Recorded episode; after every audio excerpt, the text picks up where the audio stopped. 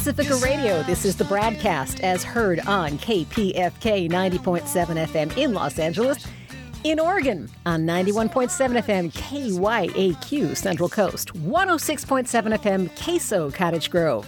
In Pennsylvania on 92.9 FM WLRI. In Hawaii on 88.5 FM KAKU, the voice of Maui.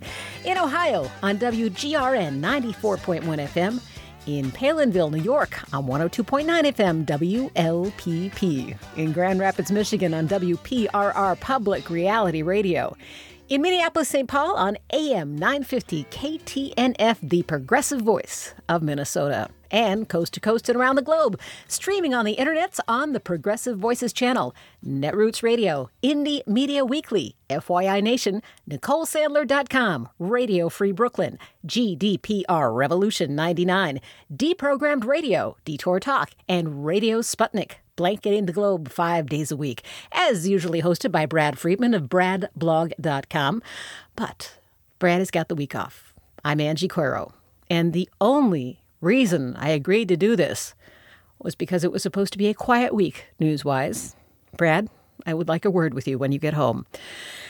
Such a full plate, honestly. So let's get to some of the headlines. Reactions are all over the map, no pun intended, to word that North Korea has successfully tested a missile that could reach Alaska. Mind you, all of the following assumes that Kim Jong un's claim that the Hwasong 14 was tested, and it was a successful test, is roughly as reliable as Donald Trump, so take that with whatever grain of salt you care to. The Independent of London quotes David Wright of the Union of Concerned Scientists saying if the reports were true, the missile would have a maximum range of around roughly 4,160 miles on a standard trajectory. That range, he said, would not be enough to reach the lower 48 states or the large islands of Hawaii, but would allow it to reach all of Alaska. Donald Trump's reaction, of course, was to get on Twitter immediately. If we are attacked, rest assured, our president will have social media covered. That's kind of a mixed blessing. Given his access and authority over world decimating technology, Twitter is probably the best play for him. Anyway, Trump tweeted, smacking China around for its growing trade with North Korea. Right on point. Secretary of State Rex Tillerson wants, quote, global action. Any country that hosts North Korean guest workers, provides any economic or military benefits, or fails to fully implement UN Security Council resolutions is aiding and abetting a dangerous regime. And the Pentagon chimed in to underline the U.S. commitment to backing South Korea and Japan. South Korea and the U.S. cooperated on a missile drill the next day, and that was more or less an answer to Russia and China, who had asked the U.S. to please take a seat and breathe for a moment. In Business Insider, there was this, this almost relaxed take from Alex Lockie. I found this interesting. Here's a bit from his column. The wide majority of Americans have lived their entire lives under constant threat of nuclear annihilation. North Korea's ICBM, though destabilizing and deeply troubling, exists as a mechanism to guarantee the stability of Kim Jong un's regime. If Kim ever decides to fire a missile at the U.S., the U.S. will track it, fire interceptors, and a barrage of its own, more reliable and powerful nuclear weapons in response likely before North Korea's missile even enters the atmosphere. North Korea's new weapons capability will likely lead to increased diplomatic pressure and sanctions on the country, but don't expect a nuclear exchange. To finish off his quote here, if North Korea had been intent on nuking the U.S., they could have hid a mobile missile launcher on a container ship or smuggled a nuclear weapon inside the U.S. without having to spend years and millions of dollars perfecting a missile. So reassuring, I'm almost reluctant to believe it, but let's hope he's got some right on his side there. There are many more dire takes out there. The best breakdown of the whole thing I can recommend for you is in the New York Times. Look for the detailed analysis from Motoko Rich. It's, it's a nice sweep of past, present, and future considerations on the whole topic. Now, the Times editorial board is urging Trump to sit down for actual negotiations with North Korea, as distasteful as he finds that. Now, even if he took them up on that idea, how well could that actually turn out? with the combo of Trump and Tillerson on our side of the table, Messy does not even begin to describe what would happen in that room. Would you like something lighter? Over the weekend, Congresswoman Maxine Waters of California lit into HUD Secretary Ben Carson. The Hill reports that after recounting his sins in detail, she warned about his coming testimony before the House Financial Services Committee. Quote, if he thinks I'm going to give him a pass, I'll take his apart. I love me some Maxine. I want to clone that woman. Now, let, let's go to one of the big stories. As much for mainstream media and social media as it is for the world of, you know, journalism, academic journalism. What does journalism and what do its ethics de- detail, dictate, I'm trying to say? What do journalistic ethics dictate? when a company is essentially reporting on itself, and that is the situation that CNN found itself in. You, you know, the video that Trump tweeted around, and there's a human being with a head bouncing around that says CNN, and he bashes it and he takes it down, and yeah, it got all kinds of coverage. Well, CNN found out who was behind that video. Not Trump. Trump tweeted it, but didn't have the ability to actually make something like that. And his minders probably would have grabbed the keyboard out of his hands if he tried. So someone else had done it. And once they put the story out there with the name of this person redacted, the hashtag CNN blackmail started to go around. CNN blackmail. Did CNN blackmail a 15 year old into silence? After finding out that he's the one who created the video, CNN published the fact that it was not going to name this person. And they put an emphasis on that person's apology, how responsibly he took this upon himself and said he wouldn't do it anymore. His post that has now disappeared from Reddit was exemplary. You know, all those cases we have of non apology apologies, I'm sorry if, sorry you were offended. No, this person talked about how important it was not to pull this stuff on social media. He talked about the addictive nature of getting onto the internet and trolling, about becoming more and more of an ass than you ever thought you would be. And he encouraged everyone who was inclined to fall into that kind of action, as he did, to think hard about the repercussions and about the feelings of the people against whom they're targeted. That's what appeared on Reddit. And based on the strength and articulation, she articulates of that apology. CNN says, you know what? We're not going to publish his name. And as long as he sticks to this, we're not going to publish his name. And it was that bit that has now been spun into CNN blackmailing the guy. That there's this inherent threat that if he shows up again and pulls the same stuff, that they feel free to name him. Granted, every journalist I saw reacting to this noted that that was an unusual choice. It was unusual for CNN to write CNN reserves the right to publish his identity should any of that change, after noting that the person in question is a private citizen, after noting that he apologized, and after noting that he promised not to keep flooding the internet with this kind of thing. Most journalists acknowledge it is unusual for them to have said that, but does that equate to blackmail. Now, here's how these kind of things get started. First of all, there's no indication, no reliable source that says this poor, oppressed former Redditor, he's gone from Reddit now, is 15 years old. Who knows where that got started? We know that everyone, everyone to whom it can be tracked came from the right. CNN says this is a middle aged guy. We don't know where this got started that he's 15 years old, which of course makes him much more of a victim, except he's not. He's a grown man. And CNN forced him to take his post down? Uh, rewind on that one. He took his post down after CNN made an inquiry, but before he talked to them.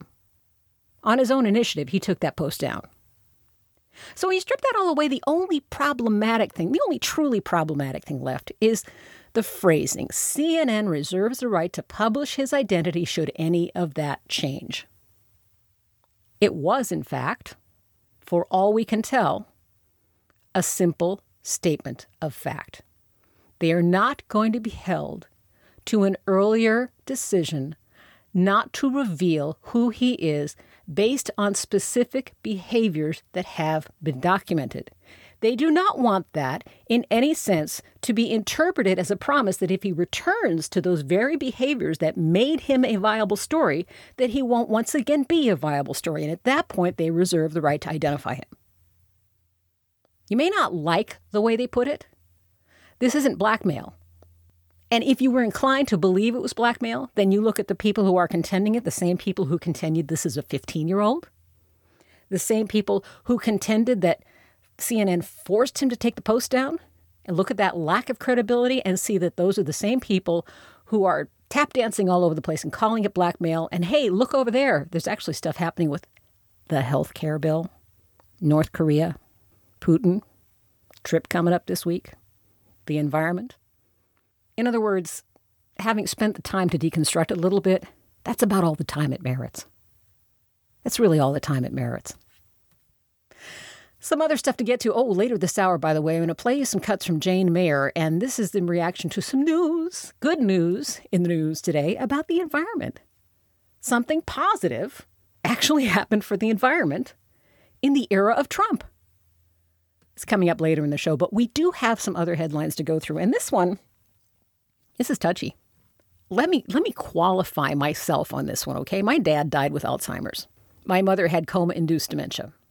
Everything I'm saying from this point on has nothing to do with mocking the disabled of those who are mentally compromised. Not, not making fun of that, okay? I know the pain behind this. So when I contend that you have to look at Donald Trump and consider the possibility of dementia. We talked a little bit about this yesterday about the uh, you know the 25th Amendment and whether he's he's fit to rule, et cetera, et cetera. It's important to try to look at both facts, which are things you know you're going to put together over time, patterns, et cetera, and the occasional anecdotal incident to try to measure whether this person is indeed suffering from some kind of dementia or Alzheimer's or other compromising brain what do you want to call it, condition, injury, whatever. There is a phenomenon with Alzheimer's called sundowning. Sundowning is what occurs when the day has gone too long and the person with compromised brain capacity starts to falter. The person who is not rested any longer, who's reaching the end of their energy and emotional tether, that's when the forgetfulness starts. That's when the confusion sets in. That's when the, the non sequiturs start coming out of nowhere conversationally. And once you learn to watch that, okay, time to try to get him into bed. Time for her to sit down on the couch and rest for a while. That's sundowning. Sundowning is measured by the clock. At the end of the day, you see failure happening here. Now, I have contended for a long time, and I'm happy to see this being picked up by a number of people in both the social media and the mainstream media realms. There is some arguable anecdotal evidence of sundowning with Donald Trump. Anecdotal. I have not graphed this out. I have not run it by a doctor, but take a look at his infamous tweet timeline. Look at his tweets. Look at the timing of the famous Covfefe tweet, which not only didn't make any sense, which was gibberish to begin with and then ended in a word that doesn't exist and then stayed up for hours. Not retracted, not deleted, not checked, not explained. And then the next day, kind of a ha ha, I was joking, caught you type of thing. It's those kind of tweets that, to my eye, tend to start in the later part of the day. I see hints, I don't want to call it evidence, I see hints of sundowning in his verbal and mental capacities. All of that said, there is video making the rounds of Donald Trump, who was returning home for the July 4th holiday, getting off the plane and walking away from the waiting limousine. You can find it online, it's everywhere. Not doctored, real video, walking away He's not walking to someone else.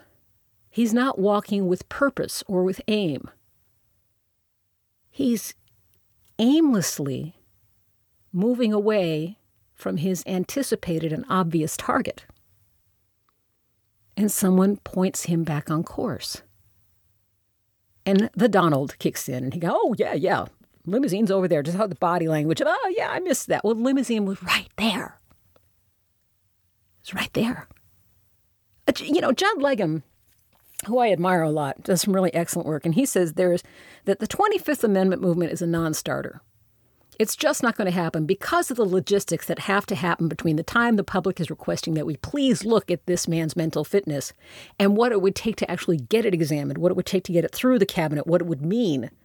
And I, I respect him, and that reads rationally to me, and I hope to talk to him in the very near future about that. In the meantime, that doesn't negate these mounting anecdotes and, boy, I wish I could identify these. I cannot. And some very well informed voices who make reference to the concern in the White House about his slipping, about Donald Trump's slipping. There have been allegations that the left is conspiring to spread falsehoods about Donald Trump, that it's a way to target him, it's a way to take him down. Now, how would that look different than right now, when in fact, I can just tell you, I have to ask you to judge for yourself. I consider myself a person of integrity who, yes, does not like Donald Trump, but also is a concerned, loyal, patriotic citizen who says this man is dangerous. This man is mentally compromised. He doesn't suffer from occasional bouts of depression. He doesn't suffer from, I don't know, a sleeping disorder. We all have these things but he appears to have a severity of mental dropout, mental failure that compromises his ability to serve. Now, you can tell me I'm part of some vast conspiracy set out to give our honorable president a bad name and unfairly question his acuity. And it wouldn't look any wouldn't look any different than right now. I could make a very convincing conspiracist, I guess. You can decide that I'm just spreading naughty tales to make the president look bad. I leave that up to you. I think this man is severely compromised. I think there are people in the White House who know that. I think there are people in the White House who are making a choice between letting that be known on some level, secretly to the press, openly to constituents, however, they're making the choice between that and either political power or fear. They're either afraid to come clean about that, be it for their family, be it for themselves, be it for their career, be it for their credibility, whatever, but they're afraid. Or, and this is the really horrendous consideration, they have too much to gain by leaving this increasingly mentally decrepit man in power. And that means, my friends, that they are choosing their power over you and me and us and the country. If that is the case, they are embracing power over us. Speaking of the White House while we're there, this is not a stunner. if you wanted to be shocked, wait for the next story. The pay gap between male and female White House staffers has more than tripled in the first year of the Trump administration. This is according to an analysis by an economist from the American Enterprise Institute, a conservative think tank, is going going right out there with the story and saying the pay gap has more than tripled in the first year of the Trump administration. The Washington Post wrote this up. You can find it there or any other number of other places. The median female White House employee is drawing a salary of 72,000 and X compared to the median male salary of 115,000. Perry writes for the AEI the typical female staffer in Trump's White House earns 63.2 cents on the dollar of a typical male staffer. You know what the pay gap is nationally? 17%. You know what it is in the White House now? 37%. But he loves him some women, huh? Yes, he does. Yes, he does. More on Trump, by the way he's headed off to Poland, right? Well, according to the Polish media, the government there has promised the White House a reception of cheering crowds. The AP caught this and wrote it up. Yes, you can't have Donald Trump going somewhere if his adoring throngs will not be there, paid, misrepresented, whatever. They need to be there. The White House is not responding to the AP request for a comment on those reports. To make good on the pledge, so the story goes, ruling party lawmakers and pro government activists plan to bus in groups from the provinces to hear his speech. This guy's scary. Of course, his aides are worried about how he's going to perform for Putin. And this is with the New York Times. His top aides do not know precisely what Mr. Trump will decide to say or do when he meets Putin on the sidelines of the Group of 20 Economic Summit gathering in Germany. That is what most worries, this is directly from the Times, that is what most worries his advisors and officials across his administration as he embarks Wednesday on his second foreign trip to Warsaw, then to Hamburg. They're scared. They're scared of their own man. I don't blame them. Coming up around the corner, it's Jane Mayer here on the BradCast. I'm Angie Coiro. Stick around.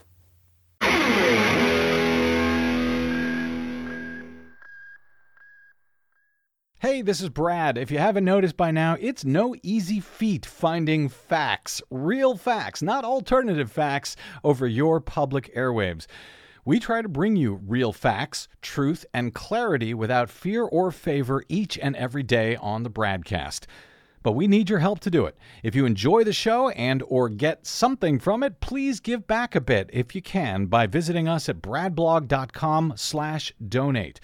Your support helps Desi and me continue to bring you real, independent, progressive news five days a week over your public airwaves.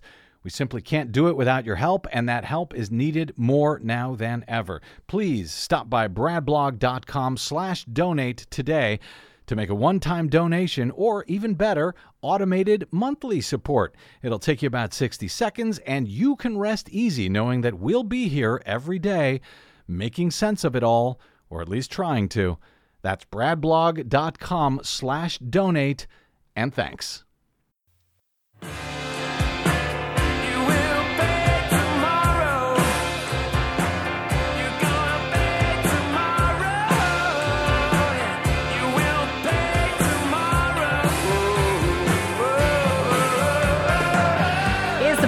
I'm Angie Coiro. Did you see the environment got a little win in the courts? Here's the scoop. As reported in The Atlantic, under President Obama, the Environmental Protection Agency created a rule holding oil companies accountable. All right, we see the problem there already. They're holding them accountable for methane emissions. So these companies would have to measure their emissions and check the leaks and make sure their equipment is in ecologically responsible condition. That was that was what the EPA put together under President Obama. Well, the scary anti human life corporate puppet master, puppet, not master, at the head of the EPA, Scott Pruitt, tried at the behest of his masters to put off implementation of that rule while he worked to undermine it. Monday of this week, the federal appeals court in D.C. said, nah. They, in fact, called Pruitt's actions arbitrary, capricious, and excessive. Very nice. Robinson Meyer at The Atlantic has a cautiously optimistic analysis of this and what it might mean for other pro environment vestiges of the Obama administration. Check that out. Now, for my own show, In Deep, I talked earlier this year with Jane Mayer, and the occasion was the paperback release of her bestseller, Dark Money, new material included there, by the way.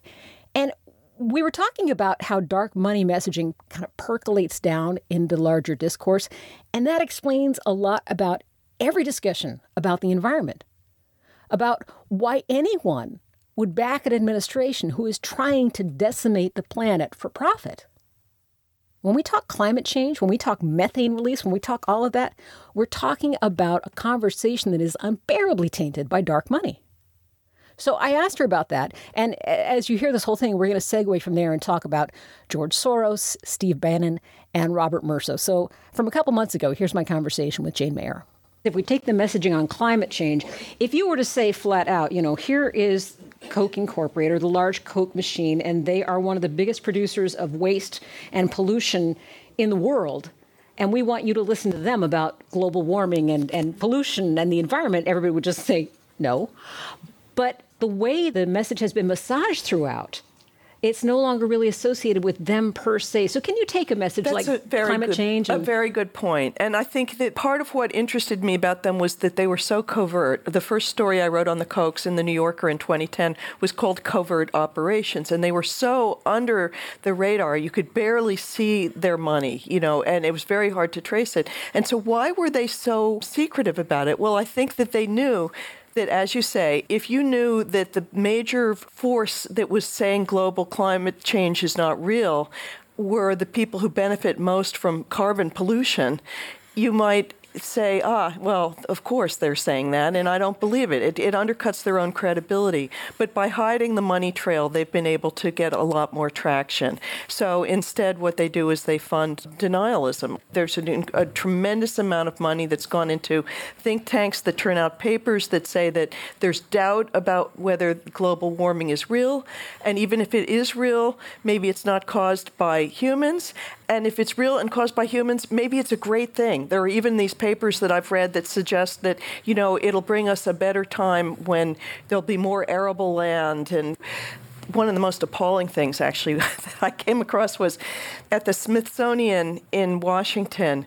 There was a, a, big exhibit that was funded by David Koch, and it had a game that kids could play about how people adapt. And it said maybe if there's global warming, people will start to get smaller and sort of bend over and they can live underground. Um, and, and, and I thought, oh God, this is really not the message you want to give your kids, you know. but, um, but this is the thing. There it is at the Smithsonian, and it's funded in an exhibit by David Koch. And there are think tanks all over the place spewing out this message. And take a look at our Congress. It is now dominated by Republicans in both the House and the Senate who refuse to admit that climate change is real. And you have someone at the head of the EPA who is saying that climate change is not, he doesn't necessarily believe that it's real or that it's caused by humans. That is such a minority view, even in this country at this point. It's not a democratically decided opinion, it's an opinion decided by big money. Mm-hmm. A number of people are asking about the connections between the Kochs and Donald Trump. They didn't immediately take a liking to each other, but now they seem to be getting along a little bit better. Can you track that for us? There's a little bit of a rapprochement. They're not really made for each other, I don't think. uh, they're both very strong minded in their own way. And the truth is that the the Koch family looked at 2016 as what was going to be its crowning glory. They had by then built this huge machine all across the country, and they had set aside $889 million to spend in the 2016 election cycle, which is just an unheard of amount of money. It was coming from themselves and this group of 400 or 450 other multimillionaires and billionaires. So they thought it was their moment and they were going to wait till there was a Republican nominee and then help get him elected and defeat Hillary Clinton. But of all the possible Republican nominees, the one guy who they really didn't like won the nomination. And so they were stuck and they didn't know what to do. And despite the fact that we tend to think of them as all knowing and, you know, pulling all the levers, in fact, they're often in disarray and they really weren't sure what they were going to do. And they thought that Hillary Clinton was going to be elected and they got afraid about how much they could oppose her because they were going to have to work with her and they have the second largest private company in America. So they aimed all of their efforts at taking over Congress, and they put money into, I think it's 42 House races and 19 Senate races. They won most of them. And the Freedom Caucus that you hear about in Congress could easily be called the Koch Caucus. They have elected so many of those members. But they're stuck with Donald Trump. And he actually made fun of them when all of his rivals in the uh, Republican primaries went to the Koch group to try to get money, he tweeted out, puppets, anyone? So he was, you know, definitely not paying respect to them in the form that they expected. You talk about the Kochs being in the background, and just recently in New Yorker, you profiled the Mercers who are even further in the background and want nothing to do with any public profile at all. It's just interesting to watch the intermixing going on. Well, so the Mercers are, uh, Bob Mercer is a hedge fund gazillionaire. I'm not sure he's that he's actually a billionaire, but he's close. Uh, he makes about 135 million dollars a year, and he was allied with the Kochs. He was part of their organization, but he and his daughter Rebecca, she's in her 40s and and pretty much the kind of the lead political person in the family. They got fed up with the Kochs because they didn't think they were winning enough after 2012. Um, they'd put a lot of money into the Koch group, and they wanted Romney to be elected. And when he was defeated, they thought we can do this better. So they're kind of like mini me's of the Kochs. They've built up their own organization, and it, as of last August, they threw their weight and their money behind Trump. And so they've become the biggest money in some ways behind Trump. So you've got now rival billionaires, rogue billionaires warring each other a little bit. Um, you've got the Kochs who are pushing the Freedom Caucus and pushing the Republican Party way far to the right. And then you've got the Mercers who are with Trump. So they actually came to blows with each other a little bit over the health care bill because the Mercers were supporting Trump's version the Kochs were fighting it not because they thought it was a terrible thing to take health care benefits away from 21 million people, but because it didn't take enough away. They wanted to see big government completely wiped out, and they don't want any kind of health care program. So there's a fight on between the far, far right and the far right, basically, and, the, and billionaires behind both versions. I want to draw the connective line. Uh, but you were talking about the weirdness that some of these people believe, and the Mercers are no exception. They think that Bill and Hillary Clinton are murderers, literally, literally murderers. Right. And I just want to read directly from your New Yorker article. The Mercers became devoted supporters of Arthur Robinson, biochemist, sheep rancher, and climate change denialist. The family has given at least 1.6 million in donations to his Oregon Institute of Science and Medicine. Some was used to buy freezers in which Robinson is storing some 14,000 samples of human urine. Robinson said by studying the urine, he will find new ways of extending the lifespan. You wonder how these people can get up and out in the morning, and instead they're, they're kind of running the country. No, it's true. The the oddness of these people is is really stunning sometimes. And I, I often think that if they ran for office, just as the Kochs tried to do, they'd get nowhere because they are so eccentric, to be use a nice term. And yet, because they have so much money, they're able to exert an, a kind of an oversized influence on politics from the wings. You know, so you get these these strange policies that such as their global warming views, or I think one of the more alarming thing that the Mercers believed in that, that really worried me as I was reporting on that was that they believed that low level nuclear radiation is good for people's health.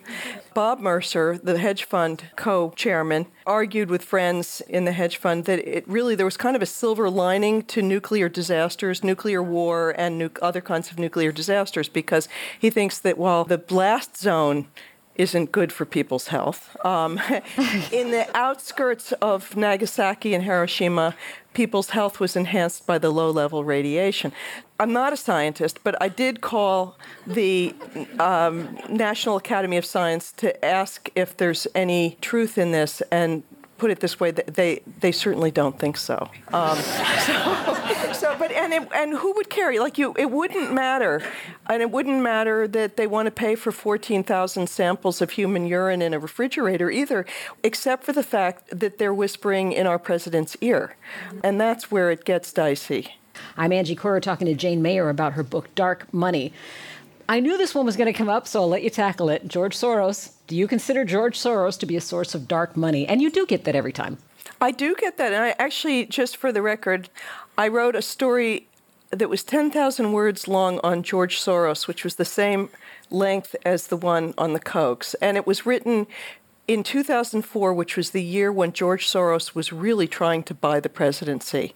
And that was the year that he put more money into it than he has since. And so I tried to write about this whole dynamic when he was really throwing it around.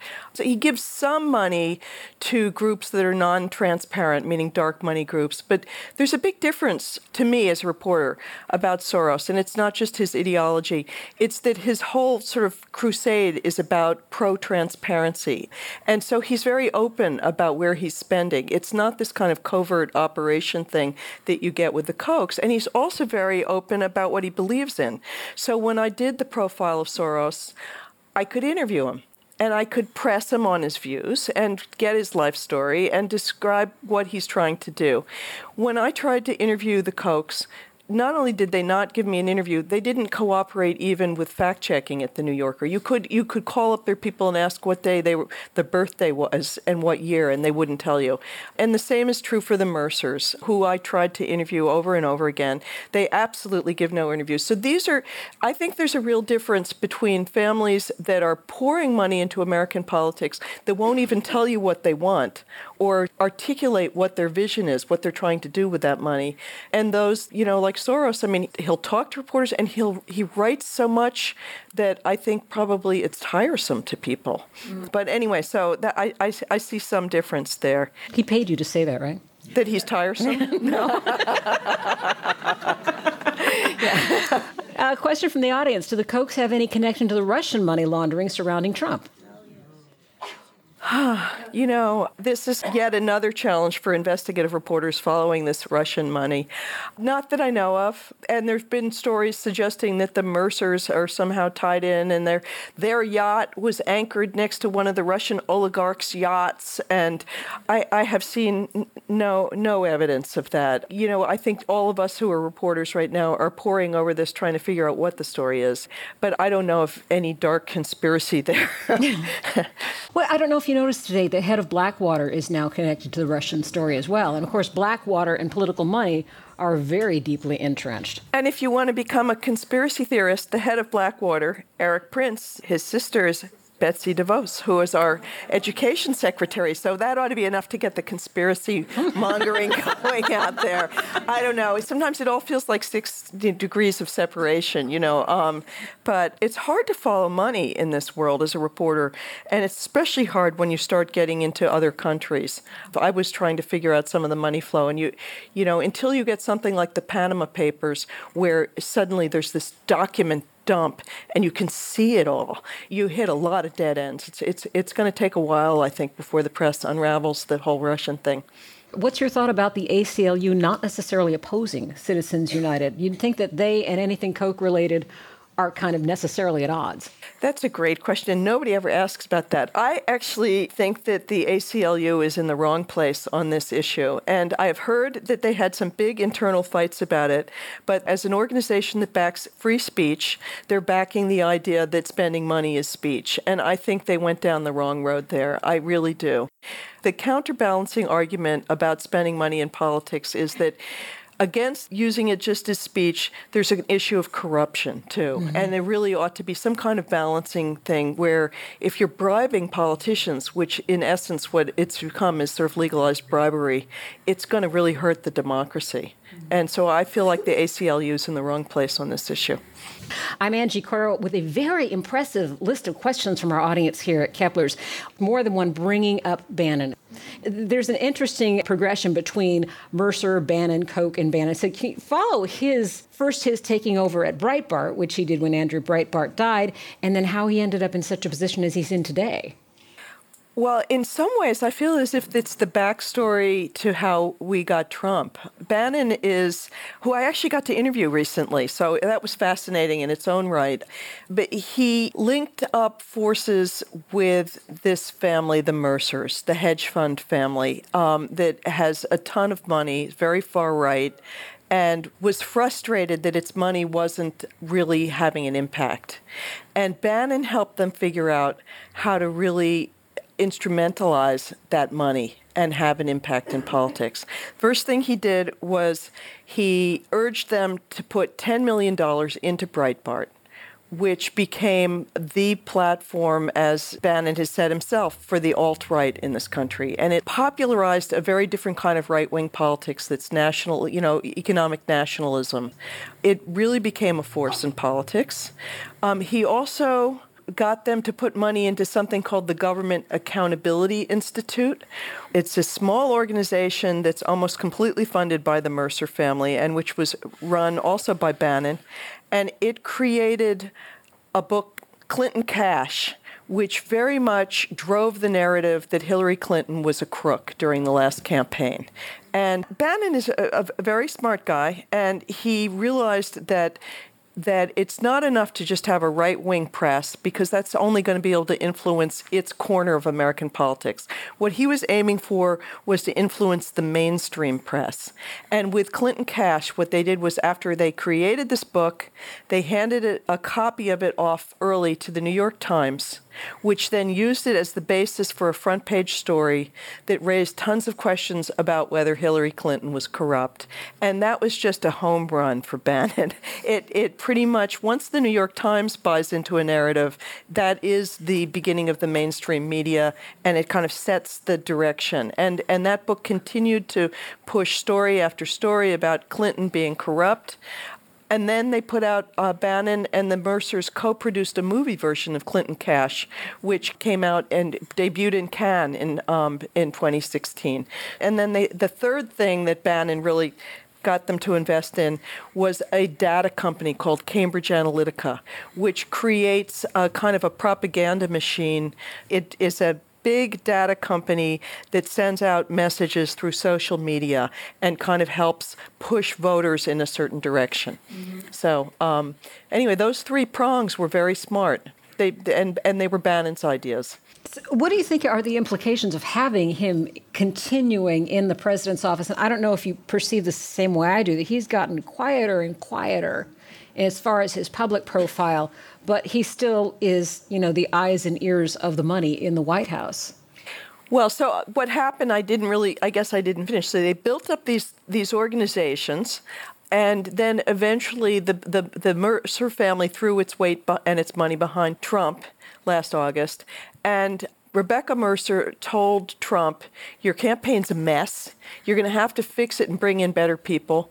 Take my people and that was Steve Bannon, who became the, the executive chairman of the Trump campaign, and Kellyanne Conway, who had been running a PAC for the Mercer family, became the, the uh, campaign manager. And Steve Bossie, who'd been running an organization that the Mercers funded, Citizens United, um, became the deputy campaign manager. So Trump, in the final months of his campaign, was surrounded by the Mercers people, and mm-hmm. Bannon was one of them. And then Bannon, of course, comes into the White House and is Trump's um, strategic advisor. Is he being more quiet? I, I mean, I think anybody who works with Trump knows that he doesn't want somebody else to be getting all the attention. So it's it's a dangerous thing to stick your head up too high. But he, you know, I think it's it's it's he talks to reporters. I mean, I was really pleased he talked to me, and he talks to other reporters too. He's got a kind of a fascinating and somewhat terrifying worldview. Mm-hmm. Um, he's become enamored of this book that sort of describes cycles of American history that suggests that we're in a cycle right now that's heading towards possible clash of civilizations and world war.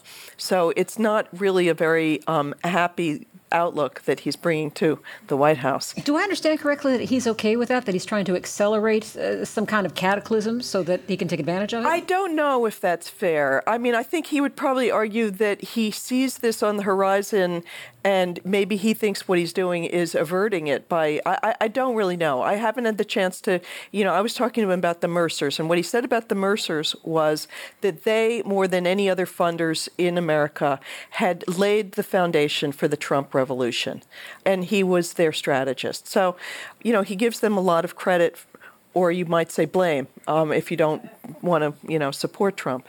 But he thinks that their role was really significant.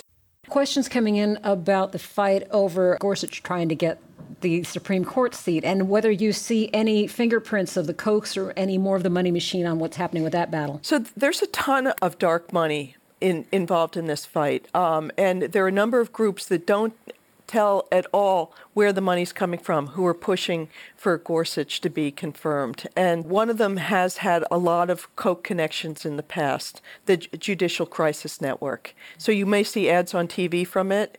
You can't tell for sure um, where the money's coming from because it's a dark money group, but in the past it has had a lot of Koch connections. It's a conversation with Jane Mayer from me in May, marking the paperback release of Dark Money. Coming up next on the BradCast, connecting the dots between a taco salad, Victorian England, and Chris Christie. Really, Chris Christie. Stick around. This is the BradCast.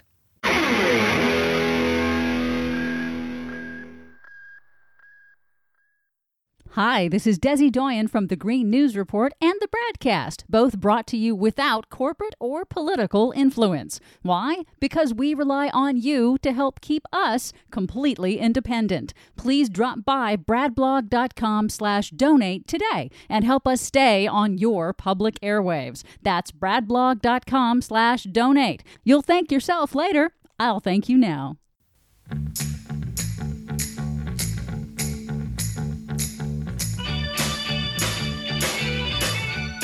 I'm Angie Coiro. This is the BradCast. Brad is taking the week off along with Desi. I've had a few experiences and impressions this week that have all kind of coalesced into one line of thought, and I thought it would be of interest to you. It's about the future of America. Happy birthday, by the way.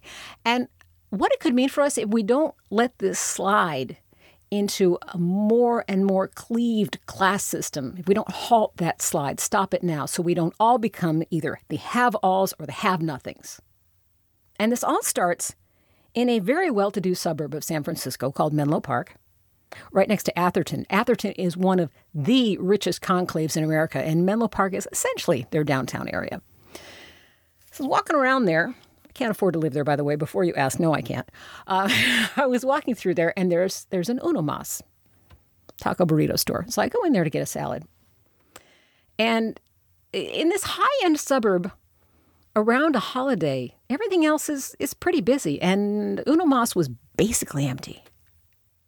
I go in there and I smile. I'm, I smile at everybody. I go in there and I smile at the guy and I ask about their taco salad, and he's he's wordless. He's almost surly.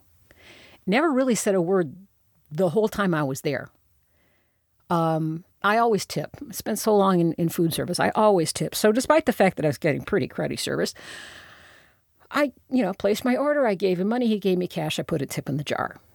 And he remained surly. And briefly, I thought to myself, come on, I just tipped you. And I thought, wait a minute. He's not a performing chihuahua.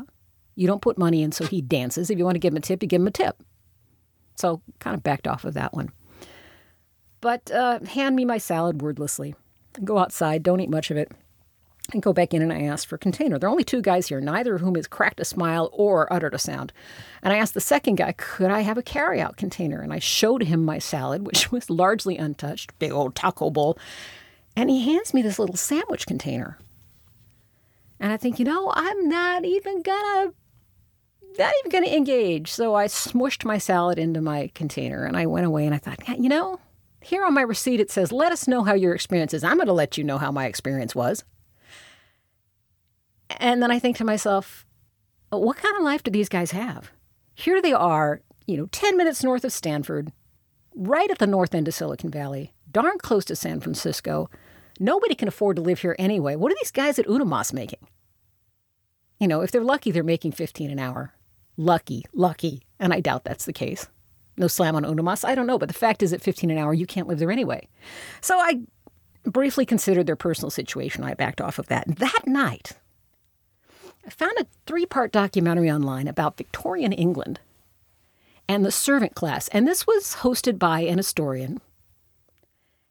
They didn't say flat out, but it was very clear that this series of hours was in response to the glamorization of the servant era, Victorian era, the upstairs, the downstairs, the Downton Abbey, the deep entrenched personal lives of these people in their various classes. And this was an honest, no holds barred, very detailed look at what it really was like to have a servant class.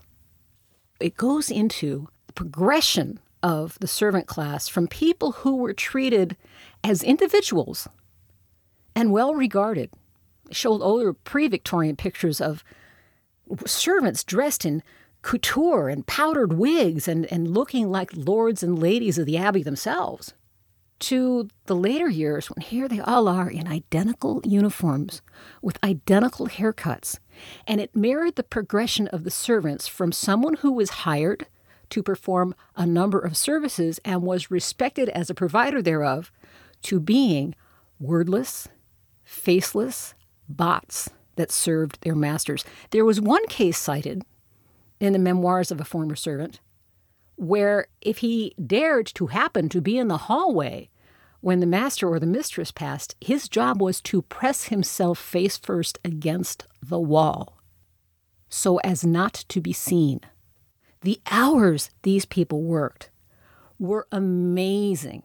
And this is where it gets really fascinating because the upper middle classes looked upon what the peerage was doing, and they wanted to echo what was going on with the royalty and with the landed gentry.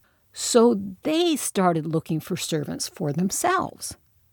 They didn't have the roomy, although pretty decrepit accommodations for a serving class that the uppers had. So they started putting these newly acquired servants in little squirrel holes up in the attic or down in the in the basement with no light. And they couldn't afford to buy someone to look after the carriage and someone to stow the coal and someone to cook the meals and someone to dust. So all of these chores, which would keep an army of servants up from morning till night, would fall upon two or three people. And then it gets worse. The lower middle classes decided they too wanted servants. They had even less room than the upper middle class. They had less money.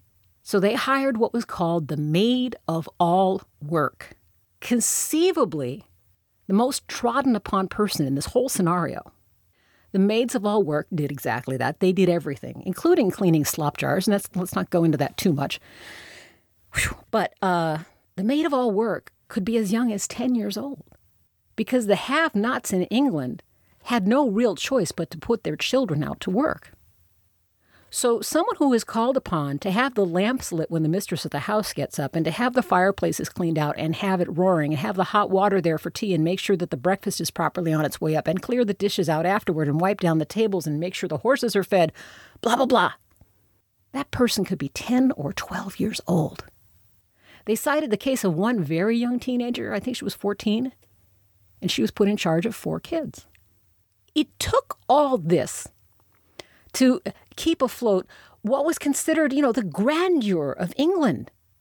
The, the royalty, the gentry, to everybody in Debrett's peerage, all those people upstairs convinced a frightening number of the people downstairs that not only was this their lot in life, their fate, but that by accepting that fate, they were supporting the greatness of their country by doing all the scut work, by becoming anonymous, by losing their personhood, by living only to serve, for a place to live that was not guaranteed to be so much as clean, for an amount of money that certainly didn't allow them to own a home or start their own family with any security.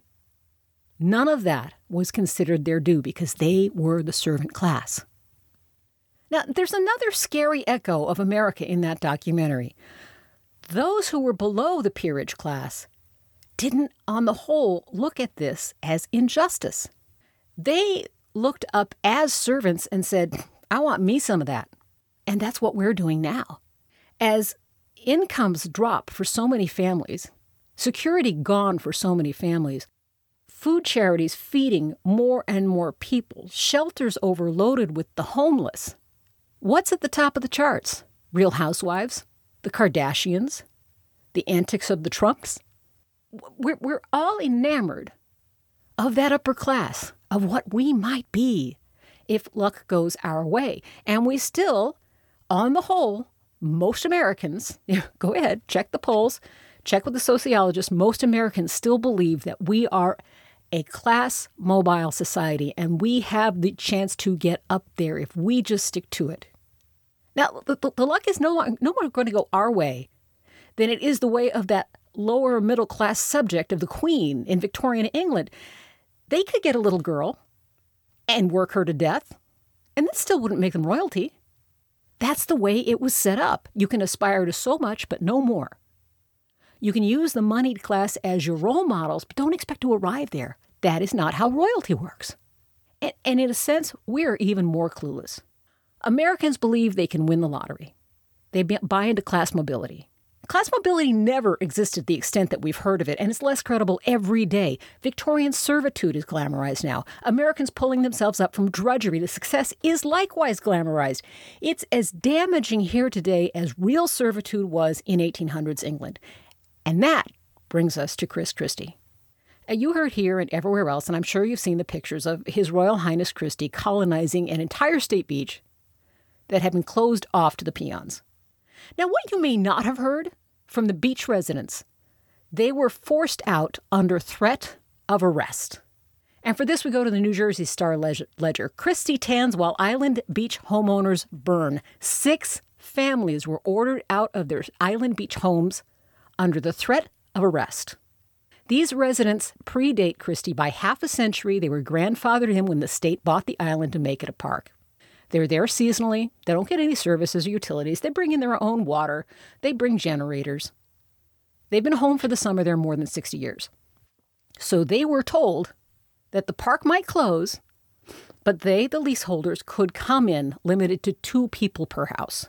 So they packed everything up for the summer, as they have been for 60 years, and they went there to each house. Six families are remaining from the original grandfathered clauses.